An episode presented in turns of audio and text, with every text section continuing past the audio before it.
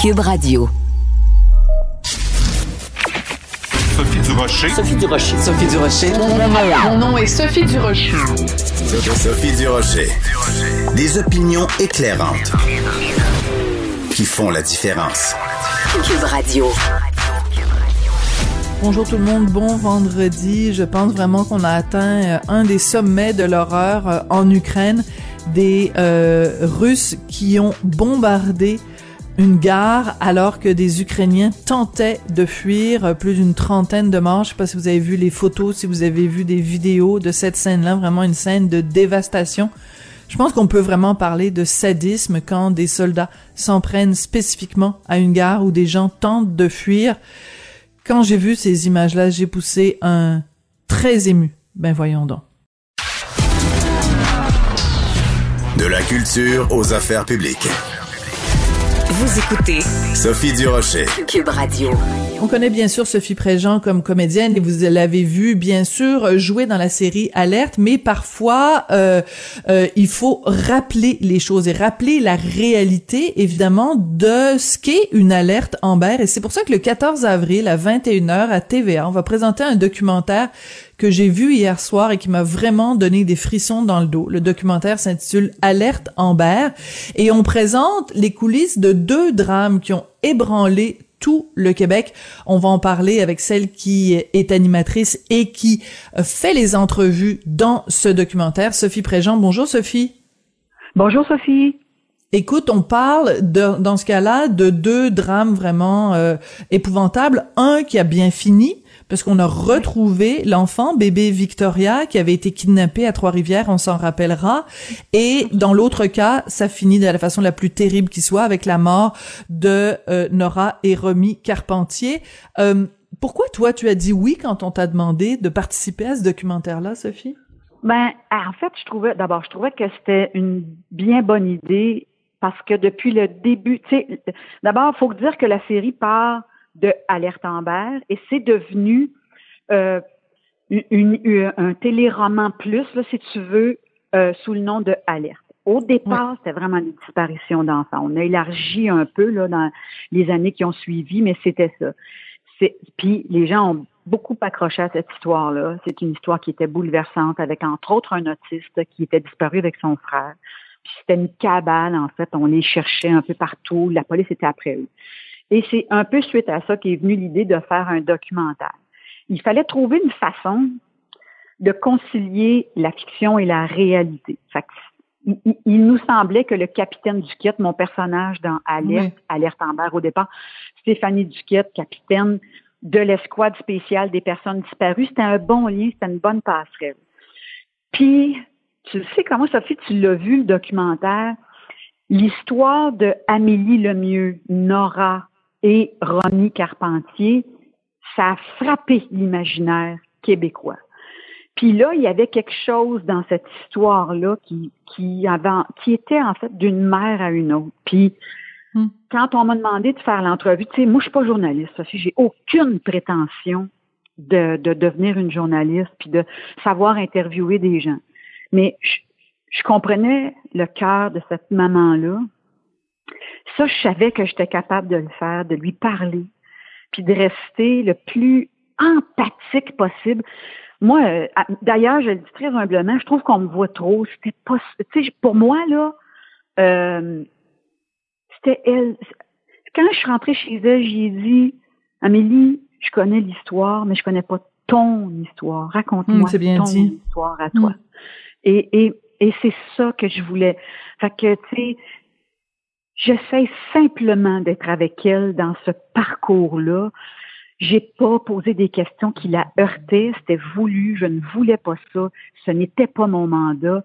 Puis j'y ai dit, oublie l'équipe, oublie tous ces gens-là qui savent faire leur travail.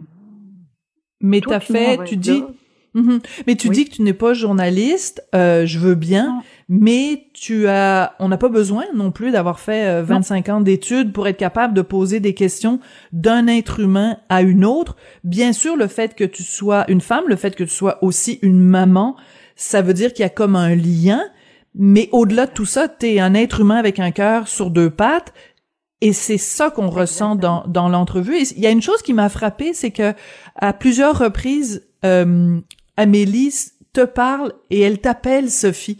Donc c'est pas juste une intervieweuse à qui elle parle, elle parle à toi. Elle parle à toi, Sophie Préjean. Et ça, c'est très touchant. Oui. Mais tu sais, la petite histoire, là, c'est que c'est Charles lui a demandé Serais-tu à l'aise que ce soit? Parce qu'elle avait déjà parlé de moi. Elle, connaissait Charles, bien évidemment, le producteur, puis elle y avait parlé de moi. Puis Charles lui a dit Serais-tu à l'aise que ce soit Sophie qui t'interviewe? Puis c'est elle qui a dit oui. Si elle avait dit non, hmm. je serais pas là, pas en toute Sophie dans tout ça, dans cette, entreprise-là. Alors, c'est beaucoup venu euh, de, de, de, son propre aveu à elle. Oui, oui, je, voudrais bien. Tu sais, fait on savait là en, en ouvrant. D'abord, juste te dire cette fille-là, elle est magnifique. Ok? Hmm. C'est une femme absolument magnifique. Elle a une aura. C'est une fille intelligente, sensible qui n'était pas dans une dynamique avec son ex, fucké, était pas là-dedans. Oui. Et c'est probablement la chose qui m'est, qui me poursuit encore le plus. C'est pas vrai que tu as toujours des signes. C'est pas vrai que le gars, il est toujours violent, toujours jaloux, toujours. C'est pas vrai. Mais c'est ça qui rend, c'est ça qui rend l'histoire encore plus incompréhensible, c'est que justement la façon dont elle parle de Martin Carpentier, euh, que, que que rien n'aurait pu laisser deviner qu'il allait faire ça à ses propres filles et se faire ça à lui ensuite. Exactement. C'est ça aussi qui fait que le drame est encore plus épouvantable et euh, et c'est ça aussi qui fait que à un moment donné, Amélie te dit qu'elle se sent coupable qu'elle se sent coupable de ne pas avoir pu intervenir alors que c'est son métier de faire des interventions. Ça, c'est particulier, ça, Sophie? Oui, c'est particulier. Puis il faut, tu sais, j'ai dit, là, mm. pas trop sur tes épaules parce que on est dans des dynamiques, des fois, qui, qui nous rendent, euh, je peux pas, je peux pas m'imaginer, moi, Sophie, quand je me sépare, que je peux aller jusqu'à penser qu'il faut que je me préserve d'une chose aussi grave dans ma propre vie. Mm. On dirait que ça rentre pas dans ta tête d'être humain. Tout à fait. Ça, a été son mm. mari, c'était encore son mari au moment du drame, il n'était plus avec depuis quatre ans, mais c'était encore son mari, il était encore marié. Comment peux-tu... Puis pas juste elle.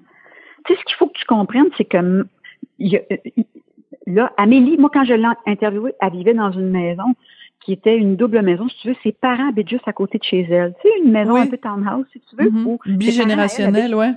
Exactement. Et il faut que tu comprennes que c'est Martin qui avait gardé cette partie de la maison-là au moment du drame. C'était Martin qui vivait à côté de chez ses parents, elle. C'était une famille extrêmement soudée. Mm tous ensemble. Les, les enfants, là, ils traversaient chez leurs grands-parents, puis ils revenaient chez leur père. C'est Amélie qui a déménagé au moment de la séparation. Ah, c'est fou, c'est fou. écoute, Sophie, je veux qu'on écoute un extrait euh, de la bande-annonce parce qu'il y a évidemment l'histoire euh, d'Amélie et de euh, Nora et Romy, mais il y a aussi l'histoire de, de bébé Victoria et qui évidemment se termine bien. Donc, on écoute un tout petit extrait de la bande-annonce de Alerte Amber cette nouvelle qui vient de tomber, une alerte Amber qui a été déclenchée en Mauricie. Une alerte Amber provinciale afin de retrouver deux fillettes portées disparues. J'ai vu sonner sur la télé et mon cellulaire la face de mes enfants. C'était pas normal, Sophie. T'éprouves quoi à ce moment-là? C'est traumatisant. C'est le pire cauchemar qu'une famille peut pas vivre. Il y a une chose que je retiens de ce documentaire-là, au-delà évidemment du drame dans chacun des deux des deux cas, c'est l'importance de l'alerte Amber. C'est quoi? C'est une solidarité. C'est une société au complet qui se mobilise pour retrouver un enfant. C'est, ça donne des frissons dans le dos. Ça, là, s'il y a une chose à retenir de ce documentaire-là, que moi, je voudrais que les gens retiennent, c'est exactement ce que tu viens de dire, Sophie. Nous avons tous une petite part dans chacune des alertes Amber qui nous arrivent sur nos téléphones. Nous pouvons faire la différence. Moi, là, l'engagement citoyen, là, ça me parle. Ça veut me dire quelque chose. C'était des étudiants qui ont, qui ont retrouvé la petite Victoria, bébé Victoria. À Trois-Rivières. Ah, ben non, ça aucun. Alors, juste ça, c'est absolument merveilleux. Oui, et en plus, c'est des étudiants, tu as bien fait de, de, le mentionner, donc quatre euh, quatre amis qui ont vu l'alerte Amber, qui se sont dit bon, ben ça se passe à Trois-Rivières, ça se passe à côté de chez nous. En plus, il y avait le portrait robot de la de la ravisseuse et euh, ben il y a une des jeunes filles qui l'a reconnue en disant ben voyons, elle habite euh, dans l'ancien building où moi j'habitais. Allons-y, là ils ont retrouvé la voiture rouge de la dame. Et on passe on passe tellement notre temps à dire oh la jeune génération, ils s'intéressent à rien, ils sont pas solidaires, ils s'intéressent à leur nombril, ben ça, ça vient briser cette image-là. Et ça envoie le message à tout le monde, jeune et vieux, sortez de votre nombril, puis on, on peut collectivement sauver des enfants. Moi, ça m'a ça m'a beaucoup touché cet aspect-là. Oui, oui. Puis il est aussi arrivé la même chose dans, dans le, le cas de, de Nora et de Ronnie.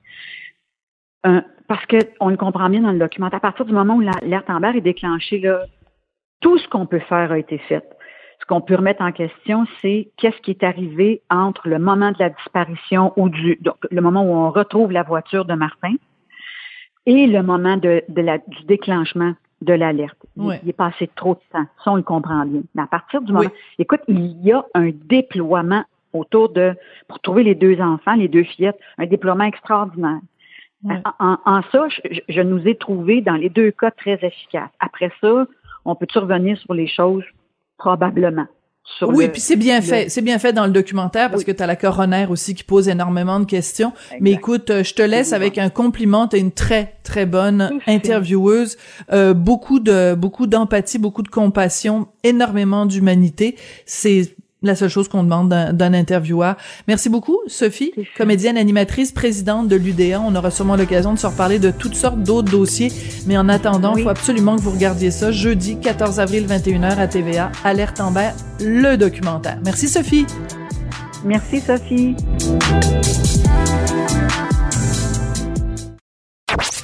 Sophie Durocher. Une femme distinguée qui distingue le vrai du faux. Vous écoutez Sophie Durocher. Écoute, je sais pas comment on pourrait vivre ça, Sophie. Marie-Claude Barrette. Parce que moi, ça m'a fait remonter de vieilles émotions, cette histoire-là. C'est ça, mais, c'est drôle que tu dis ça. Sophie Durocher. Je trouve ça hallucinant. Puis peut-être que ça va faire réfléchir des gens. Absolument. La rencontre Barrette-Durocher. Vous avez pris l'habitude tous les jours, en plein milieu de l'émission, cette rencontre euh, Barrette du Rocher, du Rocher Barrette avec Marie-Claude Barrette. Ça a été des échanges pleins de complicité. Ben, je suis très triste aujourd'hui de vous annoncer que c'est la dernière chronique de Marie-Claude Barrette, euh, la dernière rencontre du Rocher Barrette. Donc, on va en profiter comme le café, là, bon jusqu'à la dernière goutte. bonjour Marie-Claude. Ah, bonjour Sophie. Mais écoute, j'ai eu beaucoup, beaucoup de plaisir à, à, faire ça avec toi tous les matins et j'ai jamais été aussi au courant de l'actualité. je te forçais à lire les journaux ah tôt, tôt, tôt le matin. Hein? ben oui, absolument. Et je, et je sais que toi, tu sais à quel point tu connais des choses et tout ça. Donc, d'échanger ben avec toi. De... Ouais, mais j'ai, j'ai aimé ça, tu sais, parce que d'avoir ton regard, d'échanger. Fait que j'ai, beaucoup appris à travers tout ça. Alors, euh, merci euh, beaucoup de m'avoir offert euh, cette tribune dans ton émission, Sophie. Ben écoute, c'est un plaisir euh, partagé, donc je vais te relancer des fleurs euh, à mon tour. Moi, ce qui m'a frappé, c'est que je c'est arrivé, je ne sais pas combien de fois au cours de ces chroniques de cette rencontre-là, que on parlait de tel ou tel sujet euh, social ou humanitaire. Puis tu me disais oui, ben moi je suis porte-parole pour tel organisme, puis moi je me suis impliquée dans tel organisme. Je pense qu'à un moment donné, il aurait fallu que je sorte un crayon et un papier puis que je fasse la liste de tout, de toutes les causes que tu as embrassées et ça je trouve que c'est tout à ton honneur, Marie-Claude, parce que on le sait à quel point tu es une femme qui est occupée professionnellement, mais que tu es continué à travers tous tes engagements professionnels à donner de ton temps pour des causes. Euh, ça, je trouve que ça, ça résume bien la personne que tu es. Et je te retourne le compliment vraiment pendant euh, tous ces mois-là où on se, on se réveillait le matin ensemble euh, par la, à la à distance de micro. Ça a été vraiment des échanges fabuleux. Donc tu vas, tu vas nous manquer. Et ben ben, je te souhaite évidemment tout plein de, belles choses pour la suite. Marie-Claude, on va euh, parler aujourd'hui de quelqu'un que tu apprécies énormément, Cathy Gauthier. J'ai vu son spectacle euh, mardi. Toi, tu la connais bien. Cathy, c'est une fille qui a du front tout le tour de la tête. Oui, complètement, complètement. Mais en fait, Cathy, elle est dans la vie ce qu'elle est sur scène. Euh, tu sais, je veux dire, euh, elle est vraie, puis elle a une façon euh, de nommer les, les choses qu'elle vit. Tu sais, elle a une façon de décrire, puis souvent on se reconnaît, mais on a même des fois dans notre tête, on n'ose pas se rendre là dans notre réflexion de dire ah, parce qu'on a quand même des barrières. Non non je peux pas penser ça je peux pas dire ça. Il y a quand même beaucoup de ça. On se met nous-mêmes des barrières. Mais elle elle a pas ça. Elle a pas de filtre Cathy. Euh, et en plus c'est une conteuse. Elle, moi je tu sais malheureusement moi j'étais pas à sa première. J'avais un autre événement. Euh, mais ça fait pas longtemps que j'ai vu Cathy, puis elle parlait, de, entre autres, de, ce spectacle-là, classique, tu sais, qu'elle a hâte de présenter parce que la pandémie l'a retardé de mm. deux ans. Fait que j'ai l'impression qu'elle devait être en, en feu sur la scène. Mais là, elle, elle vient d'être maman, tu sais, il y a quelques années. Euh, donc, ce qu'elle vit, là, elle le raconte et les gens se reconnaissent et souvent ils se reconnaissent, mais sont un peu timides parce que c'est elle, brise tous les tabous et en fait elle en a pas. Elle va dans c'est une fille qui va dans toutes les zones, elle est comme ça aussi dans la vie, mais elle a un petit côté timide quand même.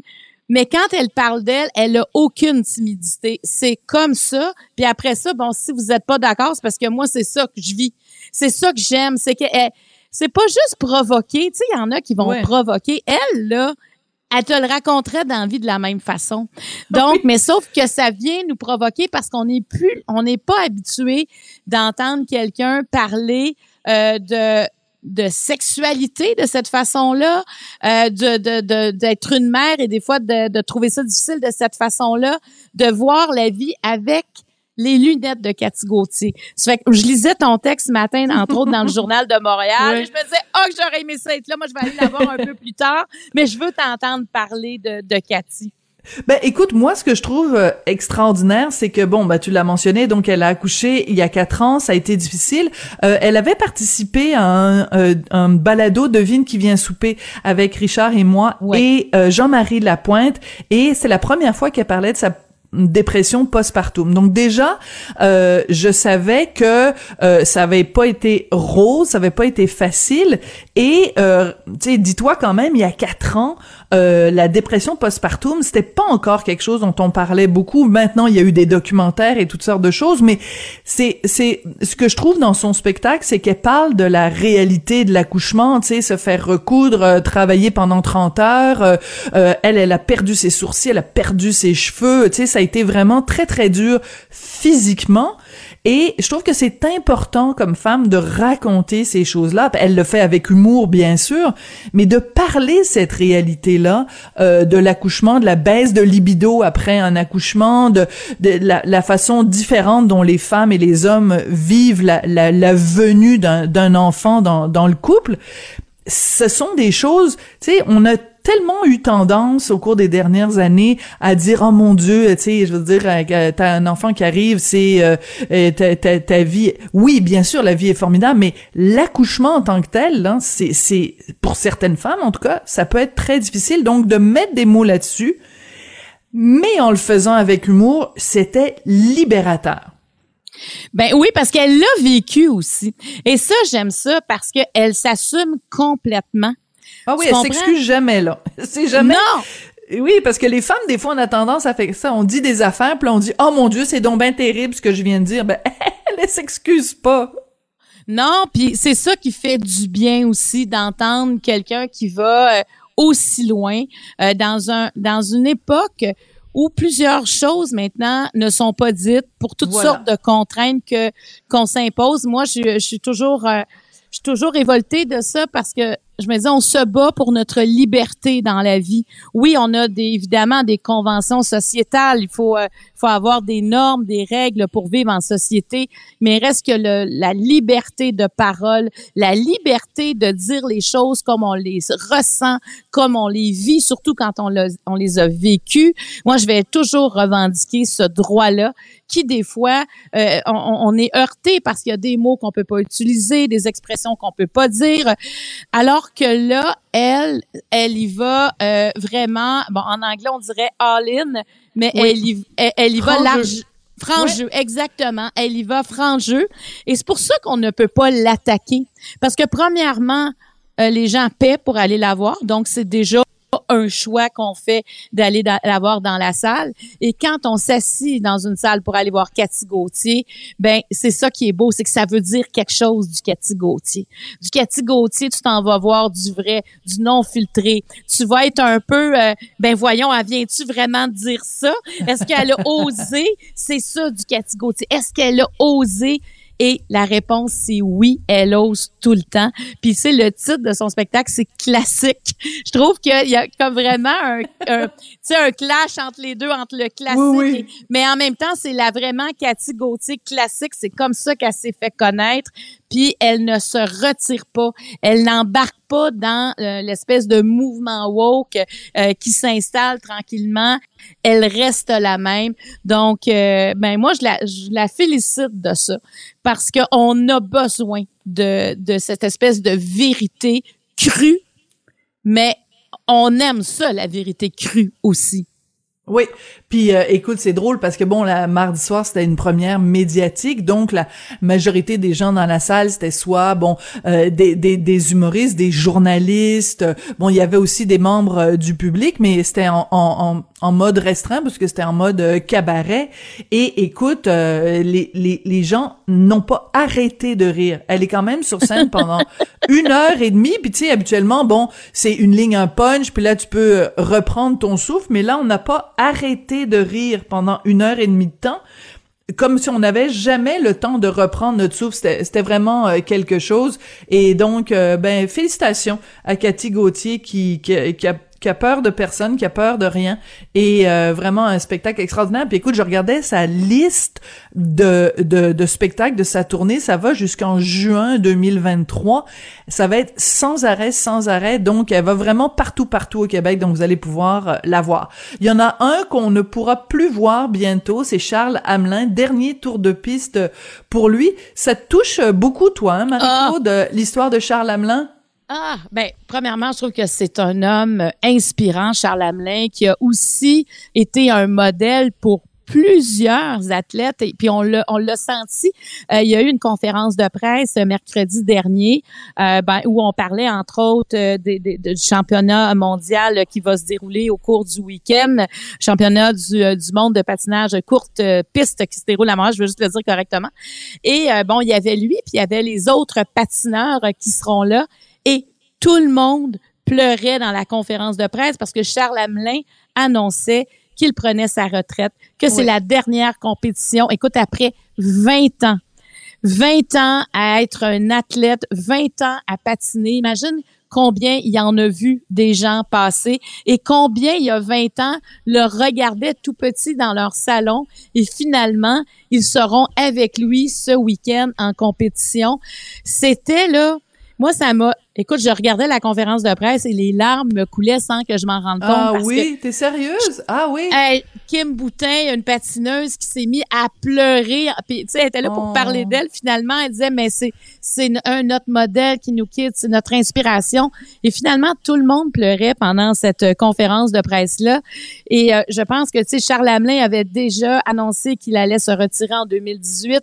Mais comme il voulait pas terminer, ça avait pas bien été aux Olympiques de cette année-là, ne voulait pas quitter sur cette note-là. Finalement, il s'est requalifié, il est revenu et tu sais, il a encore gagné une médaille d'or euh, aux derniers Olympiques. Euh, ils ont patiné euh, en, équipe là, quand ils ont fait le relais. alors, tu sais, ils ont gagné la médaille d'or quand même. Il a quitté les Olympiques comme ça, médaille d'or en relais. Puis je trouve que c'est significatif quand on parle de relais dans le cas de Charles Hamelin parce que c'est un homme d'équipe. Tu sais, pour lui, il disait le patinage de vitesse, c'est la famille. Alors, euh, de, de, de quitter sur un, les Olympiques sur une médaille d'or relais, ça veut dire quelque chose. Et tu sais, ce week-end, il va être encore euh, dans la course relais et il n'a pas voulu euh, participer aux qualifications pour l'individuel parce qu'il ah dit non. Il dit là, moi, je vais ah. laisser ma place à la relève. Je, je, vais faire la course à relais, je vais quitter comme ça. Ça sera la dernière course pour prendre ma retraite.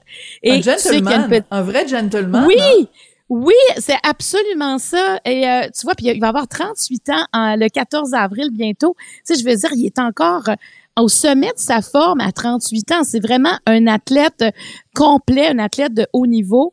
Et euh, bon, Geneviève Tardif, qu'on connaît, qui, qui, est sa conjointe, ensemble, ils ont la petite Violette euh, qui, qui aura deux ans aussi sous peu.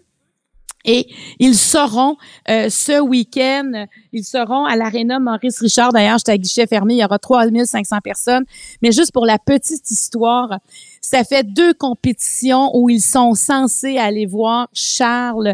Euh, il y en avait une aux Pays-Bas où tout le monde devait partir voir Charles. Donc, la petite, sa conjointe, les parents. Et à cause des restrictions de la oh. COVID, ils ont dû annuler les deux dernières fois.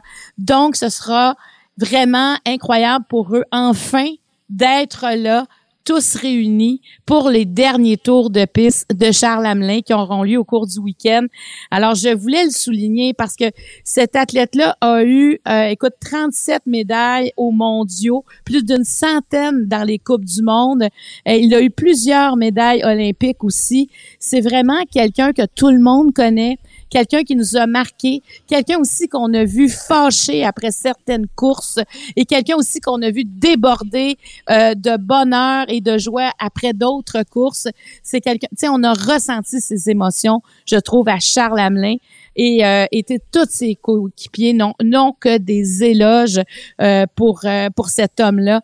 Alors je, je lui souhaite la meilleure des chances et j'ai comme l'impression qu'on le reverra.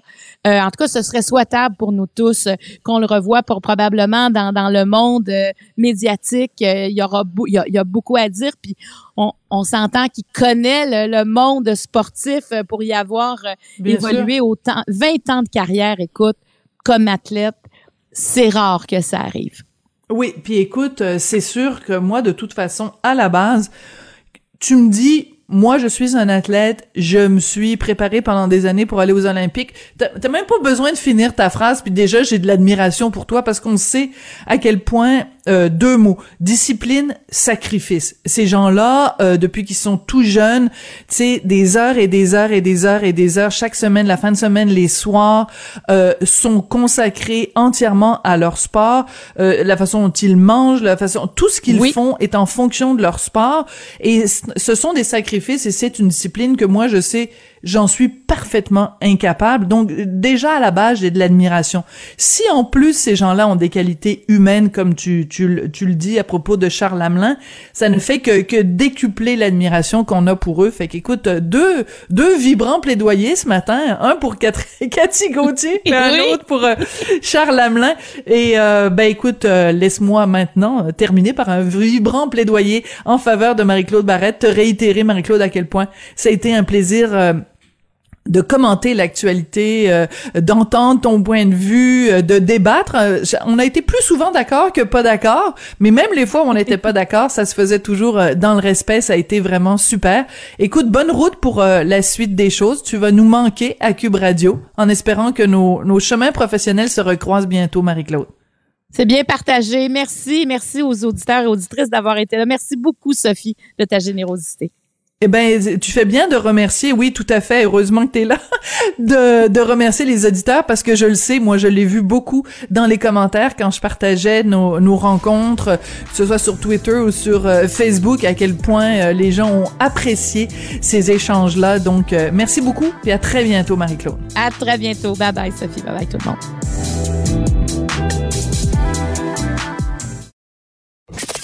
Avertissement. Cette émission peut provoquer des débats et des prises de position pas comme les autres. Vous écoutez Sophie Durocher. Vous connaissez bien sûr Patrice Bernier, c'est un des plus grands joueurs de soccer de l'histoire euh, du Canada. Il est aussi analyste à TVA Sport et euh, ben, il y a une bonne nouvelle ces jours-ci concernant Patrice Bernier puisque on nous annonce la cinquième édition de l'événement Patrice Bernier et ses amis pour savoir de quoi il s'agit et c'est quoi cet événement-là qui va avoir lieu le 24 avril. Qui de mieux que Patrice Bernier lui-même? Bonjour, Monsieur Bernier. Bonjour. Vous, vous dites soccer. Moi, je dis foot. Est-ce que c'est correct? Oui, moi, je dis toujours foot. C'est juste que je sais que les gens, des fois, si je dis foot, euh, ils vont, entre mes amis, c'est foot. Mais euh, foot, soccer, ah c'est tout le monde se comprend. Bon, ok, parfait. Donc, on peut continuer à dire foot, vous et moi, et euh, à se foutre de ceux qui qui veulent pas dire foot et qui préfèrent dire, euh, dire soccer. Au moins, la chose est établie. Monsieur Bernier, parlez-nous de euh, cet événement-là. Patrice Bernier et ses amis, c'est quoi? Et c'est pour ramasser des sous, pourquoi? oui, l'événement, c'est Patrice Bernier et ses amis. Donc, on utilise la forme de jeu de foot qui est le futsal pour justement allier, rassembler plusieurs différentes personnalités. Donc, certains sont des anciens joueurs de soccer, d'autres euh, naviguent dans différentes réalités du monde de la société québécoise, donc la musique, artistes, humoristes, euh, animateurs. Et euh, l'événement se, se, déroulera le dimanche 24 avril au Centre Pierre Charbonneau. On, un événement festif et on va avoir cette année, c'est une cinquième édition, donc on a commencé depuis 2017 et on a eu une annulation l'année dernière parce qu'on veut vraiment que l'événement euh, soit avec le public. Sans le public, c'est pas la même chose. On n'a pas la même ambiance, l'atmosphère, on n'a pas le même ressenti. Euh, on dit en, entre guillemets la, la vibe. Oui. Et, euh, et le, le, but, ben, simplement, c'est une levée de fonds. Euh, c'est les gens, voilà, on a des commentaires qui viennent contribuer pour qu'on réussisse l'événement, mais aussi on veut que les gens puissent aller chercher des billets qui, euh, qui viennent euh, souligner, regarder l'événement, voir des, des athlètes comme Laurent Duvernay-Tardif ou Étienne Boulay et compagnie qui ne sont pas des joueurs de soccer, mais se débrouiller, découvrir le soccer. Euh, c'est une façon de un peu utiliser mon sport pour le faire rayonner, pas juste à travers des joueurs de soccer, mais aussi des personnalités publiques qui, qui le découvrent et, et s'amusent. Et comme je disais, c'est une levée de fonds pour la Fondation Patrice Bernier, euh, pour qu'on puisse aller euh, aider euh, des jeunes à, maintenir des saines habitudes de vie, que ce soit par des activités ou même des bourses. Et on sait que dans les deux dernières années, ça a été très difficile pour tout le monde et encore plus difficile, je pense, pour les jeunes qui ont peut-être lâché le sport ou n'ont pas senti l'intérêt, la motivation continuer. Donc, la Fondation Patrice Bernier va, venir à, essayer d'aider à colmater cette brèche qui s'est créée entre les jeunes et, et des activités sportives. Parlez-nous un petit peu justement des parce que vous dites ça fait cinq ans que, que cet événement-là euh, existe. Bon, sauf l'année dernière où euh, ça pouvait pas euh, avoir lieu de la façon dont, dont vous le souhaitiez. Euh, des exemples, des histoires euh, qui finissent bien où justement la Fondation Patrice Bernier a été capable de venir en aide à des jeunes et de faire une différence dans leur vie?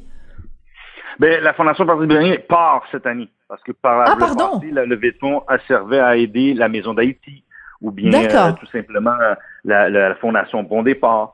Mais là, je voulais absolument que ça soit euh, ou que je, je puisse m'impliquer encore plus directement avec euh, les fonds qui sont, sont nécessaires. Mais on a déjà fait, euh, j'ai déjà commencé, parce que l'année dernière, ben oui, j'ai invité des jeunes de différents organismes à venir voir un match au Stade Saputo. Euh, prendre l'expérience de parce que des fois on prend pour acquis que tout le monde est allé au Stade Saputo, mais c'est pas le cas et euh, de prendre l'expérience de venir voir un match professionnel, d'être dans le stade, de voir des réalités. Ce qui a été touchant justement d'une de ces activités-là l'année dernière, c'était que les jeunes, le match, euh, l'envergure du match euh, qui, qui, qui s'est déroulé, c'est que le CF Montréal à ce moment-là perdait, tirait de l'arrière et est revenu, se sont battus et ont égalisé vers la fin du match. Et les jeunes, justement, en ont ressorti ce moment-là. Et un jeune avait marqué, m'avait écrit, puis m'avait dit que c'est comme un peu notre vie. Euh, il faut jamais, à, faut jamais arrêter la détermination. Mais plus qu'on pousse, ben, plus qu'on peut arriver à, nos, à un résultat, à une réussite, à, notre objectif. Et comme dire, l'objectif, c'était pas de ça, c'était juste leur donner l'expérience d'être au stade, puis de voir c'est quoi, puis un match professionnel. Et à la fin, ben, le match en a donné encore une plus grande leçon ou un rattachement à leur réalité. Et donc, euh, c'est voilà, c'est le pouvoir du sport. Et euh, c'est ce que j'adore. Et ça, ce sont des actions que je veux répéter grâce à la Fondation Patrice Bernier et surtout grâce, ben, l'événement euh, va nous permettre de soutenir plusieurs jeunes et de répéter ce type d'action-là, puis d'être même plus concrète, d'avoir des activités où ils jouent eux-mêmes et qu'ils se défoulent parce que, comme j'ai dit, pas tout le monde a nécessairement l'accès au sport. Bien sûr. beaucoup ont lâché le sport parce que c'est pas aussi facile. Euh, il y a des réalités économiques, il y a des réalités de d'infrastructure et donc euh, la fondation veut être là pour essayer de soutenir euh, le plus de jeunes possible. Oui. À quel point parce qu'on le sait, vous êtes un, modèle pour beaucoup de jeunes. À quel point le fait justement, parce que je regarde la liste des gens qui vont être à, la fête de, de Patrice Bernier et ses amis, je vois des noms comme euh, Mickey Guerrier, euh, Andy Maillé-Pressoir, Kevin Raphaël, Anne Lovely, Étienne. Euh, à quel point justement d'avoir des modèles comme ça qui sont euh, ce qu'on appelle communément des minorités visibles. À quel point c'est important pour vous justement d'envoyer ce message-là pour dire ben c'est cette diversité-là qui, enrichit le Québec et à quel point ça peut être un modèle pour les jeunes de dire ben peu importe l'origine, peu importe la couleur de peau, vous avez votre place au Québec? Oui, ben justement, euh, un, c'est démontrer culturellement qu'on est on est rassemblés, on est de différentes réalités. Même si oui, il y a beaucoup de monde qui sont de d'origine, si on peut dire haïtienne, tu as du monde qui sont des Québécois, tu as des gens qui sont anglophones, de différentes euh, couches de la société. Puis ça, euh, c'est ce qui est bien pour moi, c'est pour les gens qui arrivent, ben ils voient ces personnalités-là de proche. Parfois, ils les connaissent de nom, ils les connaissent de vue, mais ils connaissent pas leur réalité. Et tous ces gens-là qui, viennent soutenir l'événement, ben c'est qu'à quelque part, ils ont une histoire aussi. Et mhm. euh, c'est bien parce que là, on va rire, on va avoir la compétition, ça va être quand même assez compétitif parce que quand on vient sur le terrain, mais c'est important aussi de démontrer que euh, les gens voient souvent le succès comme l'image qui est là, mais euh, n'ont pas nécessairement la réalité, puis ils doivent comprendre l'histoire qui vient derrière. Et puis moi, ben oui, c'est important que euh, tout le monde soit là, de différentes couches. Et puis les gens que vous avez mentionnés, ben oui, ils ont des réalités différentes qui sont intéressantes à connaître. Et puis ou sinon, certains les voient, mais ils peuvent apprendre à les connaître. Et nous, on va les faire découvrir encore plus. Et que pour la communauté, c'est de démontrer que on est capable de rassembler, on est capable de faire des bonnes choses et que c'est le, à l'avant tout pour le sport. On utilise le soccer parce que c'est mon sport. J'ai vu beaucoup, il y a beaucoup de matchs de charité de hockey ici parce que c'est le sport roi au Canada, au Québec. Mais euh, je voulais utiliser la plateforme qui est le soccer parce que je pense que ça rassemble pas mal tout le monde et en plus que le Canada fait très bien présentement puis s'en va à la Coupe du Monde encore mieux et que ben voilà on peut connecter toutes les réalités de la société québécoise et puis ça c'est par rapport aux catégories musique, musique, artistes, humoristes, sportifs, animateurs et compagnie. On a eu des politiciens par le passé. Euh, et donc, mais en même temps, c'est peu importe que tu es québécois première génération, deuxième génération, nouvelle, nouvelle arrivant, ben on, mixe et euh, on a du plaisir et on est capable euh, de partager ce plaisir aux gens qui vont venir à l'événement. et puis ils peuvent se procurer des billets ben, sur patricebernier.com ou pb et ses amis.com aussi. Euh, vous l'avez mentionné, le Canada s'est qualifié, donc va se rendre euh, au Qatar. Moi, j'ai un problème, euh, Patrice Bernier, avec euh, le, le, Qatar. Bon, quand on a vu les Jeux olympiques qui étaient en Chine, et beaucoup de gens avaient des problèmes moraux avec ça à cause de l'attitude de la Chine avec la communauté ouïghour. Ben moi, j'ai un problème semblable avec le Qatar, où la façon dont on traite les femmes, la façon dont on traite les immigrants, il y a beaucoup de de problèmes de droits humains au Qatar. Est-ce que euh, ça vous crée un malaise, vous, de savoir que vos, euh, vos collègues joueurs de soccer de l'équipe canadienne vont aller là, alors que les femmes ont moins de droits que les chameaux au Qatar? Euh, là, oui, là, on parle, on combine deux choses qui sont pas une reliée à l'autre, mais que c'est vrai, le sport peut quand même faire apparaître des réalités on tombe dans un pays, au Qatar, qui a sa culture ou sa façon de faire, mais on parle de la Coupe du Monde, qui, elle, se propage un peu partout à travers le monde pour faire euh, démontrer que le soccer, ben, il est rassembleur à travers de 32 pays qui viennent jouer pour euh, essayer de remporter le tournoi. Euh, donc, il fait que quand on arrive sur un terrain qui n'est pas le nôtre, qui est le Qatar, ben, la réalité, c'est qu'on vient pour le tournoi. Maintenant, est-ce que là-dedans, certains pays peuvent utiliser leur plateforme? Potentiellement que oui. Euh, mais avant tout, le Qatar est le pays hôte du tournoi. La FIFA a décidé que, euh, mm-hmm. à travers une loterie, que le Qatar allait être le pays choisi. Et connaissons que dans la réalité de la vie sociétaire, tous les pays ont différents mœurs, différentes cultures. Ça ne veut pas dire que nous, nous sommes tout le temps euh, en accord ou elles sont pareilles que les nôtres. mais là, pour un tournoi, je dirais que on n'y va pas dans le but de changer la politique du pays. C'est avant tout d'aller performer et en même temps, ben voilà, si, euh, si certains pays se sentent le besoin de passer un message, ils peuvent le faire. Euh, et, parce que justement, la plateforme, elle est là aussi. Mhm. Mais il faut, moi, je dirais, j'aime pas trop mixer que je peux comprendre que c'est un tournoi. Là, par rapport aux droits humains, de comment on a utilisé les, euh, les stades, ça, c'est une autre chose. C'est à la FIFA et au pays de, c'est vrai, c'est bien euh, répondu. C'est vrai que c'est la responsabilité de la, de la FIFA. Et est-ce que de soutenir la FIFA puis de dire hey, prochaine fois, nous on veut voir que savoir que tout est bien fait en bonne et due forme. Euh, ça, c'est vous avez raison. Voir que les pays ont. Euh, donc, je sais que la Norvège a fait un geste dans ce sens-là et pas peut-être aurait besoin de l'appui des autres pays pour dire, ben écoutez, nous on, adore la Coupe du Monde, mais on est quand même aussi conscient que le respect des gens qui vont nous permettre de jouer dans ces stades-là mhm. soit maintenu, que des normes standards euh, soient respectées à travers le monde, du moins que la FIFA déclare, des standards de construction et de, de et d'horaires de, de, travail et compagnie soient pareils partout dans le monde, peu importe où est-ce que la coupe, la coupe du Monde va être jouée. C'est très bien répondu, Patrice Bernier. C'est là qu'on reconnaît euh, que vous êtes un vrai gentleman. Patrice Bernier, donc, euh, j'invite euh, tout le monde soit à prendre des billets, soit à soutenir cette fondation-là. Donc, le 24 avril, moi, j'avoue que voir Laurent Duvernay tardif jouer au foot, ça, ce serait quand même rigolo. L'autre foot, l'autre football, ça, ce serait assez... Le, football au pied, là. le vrai, le vrai foot. On est d'accord là-dessus. Merci beaucoup, Patrice. Non, merci, merci beaucoup. Puis juste mentionner que vous pouvez aller à patricebernier.com et dessus, ben, vous pouvez vous acheter les billets ou si jamais vous ne pouvez pas parce que vous avez une contrainte, ben, il y a aussi soutenir le projet parce qu'on a une campagne de sociofinancement qui est avec la ruche qui nous permet d'aller chercher d'autres fonds et des fonds supplémentaires pour justement aller à la fondation. Et puis après ça, ben, on peut aider encore plus de jeunes à, rester connectés à travers le sport et Oui, on va se quitter là-dessus, Patrice. On va se quitter. Merci beaucoup. Merci, à la prochaine.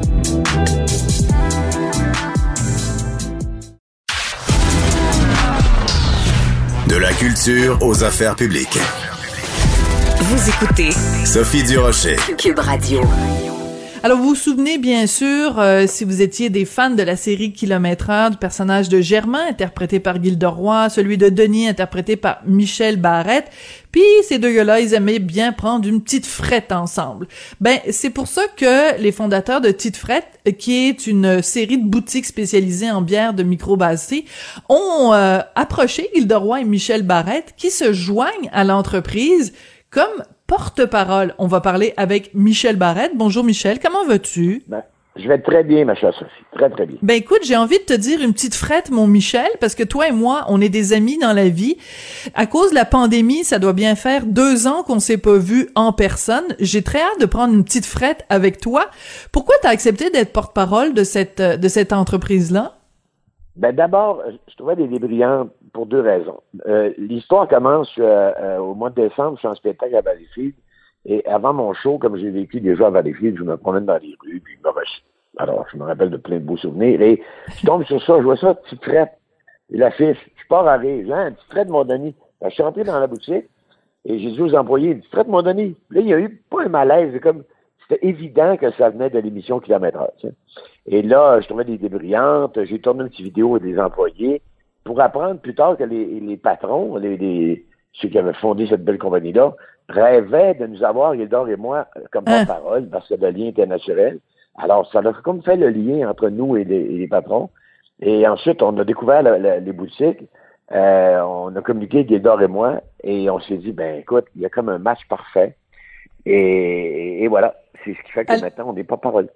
Bon, ben, porte-parole, allez-vous être payé en argent, euh, en dollars du Dominion ou vous allez être payé en, en, bière, en bière froide ou en... À 20 ans, ça aurait été beaucoup plus payant de me payer en argent qu'en bière.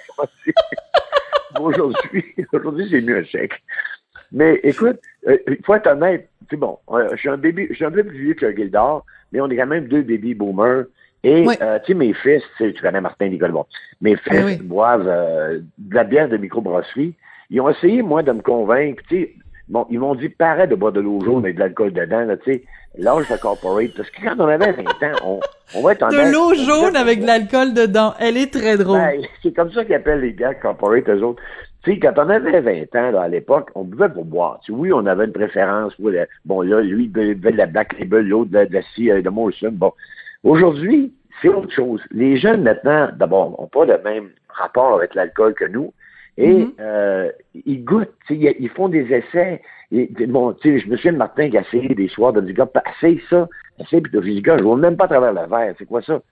Et quand j'ai découvert la boutique, d'abord, en boutique, c'est fait, ils sont de bons conseillers. Justement, spécialement pour des baby boomers comme nous, parce qu'ils font, écoutez, M. Barrette, on connaît la consommation de votre époque. Je pense qu'une une blonde, c'est quelque chose qui serait pas trop, tu sais, qui pourrait, euh, qui pourrait vous intéresser. Et là, j'ai écouté ça. Ah, dit, ça ressemble. C'est une, une bière qui est quand même légère, facile à boire, justement une bière d'été, de fin de journée. Bon. Alors, je pense que grâce à nous, il y a quand même un pan de la population qui ne connaissent peut-être pas les microbrasseries et qui vont découvrir toute la, ben, la différente palette. Moi, je comprends ça au brocoli. Tu sais, quand j'ai connu ma blonde il y a 20 ans... Euh, Attends deux secondes, là, j'ai hâte de savoir où tu t'en vas avec ça parce que euh, ta blonde que je connais bien, Maude, qu'on salue, euh, le rapport entre Maude et le brocoli et la bière, va falloir que tu sois très bon pour m'expliquer ça, mon beau Michel. me convaincre de boire, de boire en microbrasserie, c'est comme quand ma blonde m'a dit euh, au début de notre relation, mon amour, je t'ai préparé des brocolis. J'ai dit non, j'aime pas ça. T'aimes pas ça? Elle dit, as-tu déjà goûté? Euh, non. Elle dit, t'es comme un enfant de 5 ans. Non, j'aime pas ça. J'ai dû goûter? Non. Elle dit. Ce qui fait qu'aujourd'hui, ben, j'ai goûté, aujourd'hui, j'adore le brocoli. Alors, j'ai eu le même rapport avec avec euh, la, la, bière des microbrasseries. Et, mais mais, mais ton parallèle est intéressant. Mais ton parallèle est intéressant, Michel, parce que dire on n'aime pas le brocoli, ça veut rien dire parce que le brocoli, tu peux le faire rôtir, tu peux le faire griller, tu peux le faire revenir avec du beurre, tu peux, tu sais, c'est comme, alors c'est comme dire quelqu'un qui dirait j'aime pas les bières de microbrasserie, ben attends deux secondes, il y en a des légères, il y en a des des, plus, il y en a des des, il y en a des blondes, il y en a des brunes, il y en a des rousses, il y en a des euh, des, des des très sombres, y en a des, enfin bref, il y a une palette absolument énorme. Donc oui, le parallèle se tient. Merci beaucoup. Et pour découvrir que non seulement ils ont des bières, parce qu'ils ont des centaines, c'est pas compliqué, c'est un microbrasseau au Québec, tu sois aux îles de Madeleine, dans le fond de, la Gaspésie, il y a ton, produit va être représenté dans, les boutiques que tu traites. Et il n'y a pas seulement la bière. J'ai découvert qu'il y avait des Riesling. Tu te souviens qu'on a, eu des soirées, euh, Richard, toi et moi, et Madeleine, jamais, jamais, on n'a jamais eu des soirées bien arrosées qui sont finies à 5 heures du matin. J'ai aucune idée de quoi tu parles, Michel. Écoute, je te rappellerai des choses. Mais bon, alors, il y a aussi des vins québécois. Alors, oui. dans ces boutiques-là, j'ai découvert un Riesling québécois, euh, des, des, des cocktails, des, des produits du terroir. Alors, quand on pense québécois, qu'on pense consommation raisonnable, ben écoute, c'est la boutique pour nous. C'est la boutique. Pour... mon fils, j'ai appelé, j'ai appelé Martin, j'ai appelé Nicolas. Je disais, hey boy, je disais à Saint-Hilaire, parce qu'il y a deux boutiques dans le coin. Ben, on va aller voir ça. Puis de découvrir qu'il y en avait trois. Écoute, il y en a 30 au Québec et il y en aura 30 nouvelles euh, d'ici la fin 2022. Alors, il y a comme un mouvement, puis je suis content qu'on, que Gildor et moi fassent partie de ce mouvement-là. Parce qu'ils sont peu représentés dans des, euh, dans des SAQ, des produits québécois de bière et tout. Alors là, enfin, un endroit, on se rend là, puis tout est là. Oui, mais ce que je trouve intéressant aussi, Michel, et t'as beaucoup voyagé, donc tu vas pouvoir aussi en témoigner, c'est que dans plein de pays à travers le monde, dans plein de régions, les gens sont fiers de leurs produits locaux. Tu t'en vas dans n'importe quel petit village en Italie, puis là, ils ont la sauce tomate de la région, puis ils ont les pâtes de la région.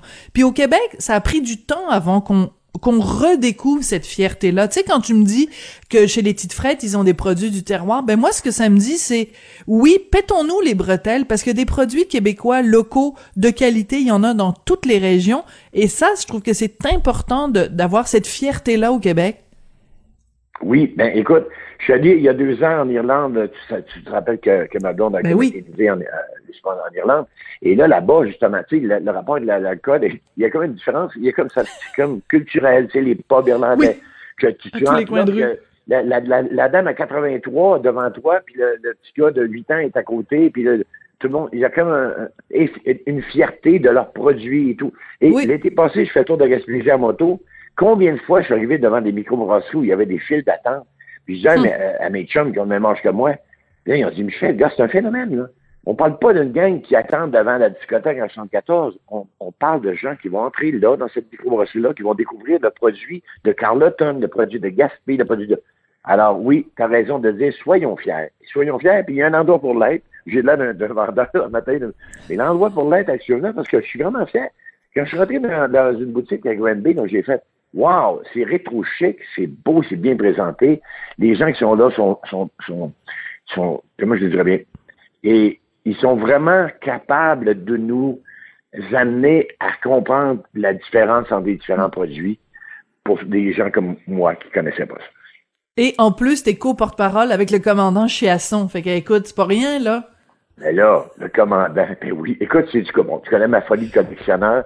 J'ai, j'ai dit à Gildor, tu veux pas finir District 31 sans que j'ai quelque chose, le District 31 du commandant Chiasson. Alors, sur son name tag, sur sa, sur sa non. la pièce de métal, c'est moi qui l'ai. Ouais. Alors, tu vas pouvoir mettre ça à côté de la bob épine de Marilyn Monroe et de l'agenda personnel de, euh, c'est pas Sidney Poitier, c'est Sammy Davis Jr. Bon, tu vois que je connais que je connais tes histoires quand tu parles, ça rentre pas par une oreille pour sortir de l'autre, ça reste imprégné dans mon esprit. Je t'embrasse Michel Barrette, t'es en tournée euh, un petit peu partout aussi euh, à travers le Québec, mais aujourd'hui on vous laisse parler de la de la petite frette. Merci beaucoup Michel, puis passe un, un, un beau printemps puis un bel été. C'est gentil et on se voit bientôt, on se le jure, OK? Ben oui, on prendra une petite frette ensemble. Ah oui, donc. Merci, Sophie. Bye. Bonne journée. Merci, je t'embrasse. Bye, Michel. C'est comme ça que l'émission se termine. Merci beaucoup à Rémi Poitras à la mise en onde, Julien Boutillier, Florence Lamoureux à la recherche. Merci à vous d'avoir été là. Une petite tristesse dans mon cœur quand même, puisque c'était aujourd'hui la dernière chronique, euh, pour l'instant en tout cas, de Marie-Claude Barrette. Donc, soyez au rendez-vous lundi. Passez une excellente fin de semaine et merci pour tout.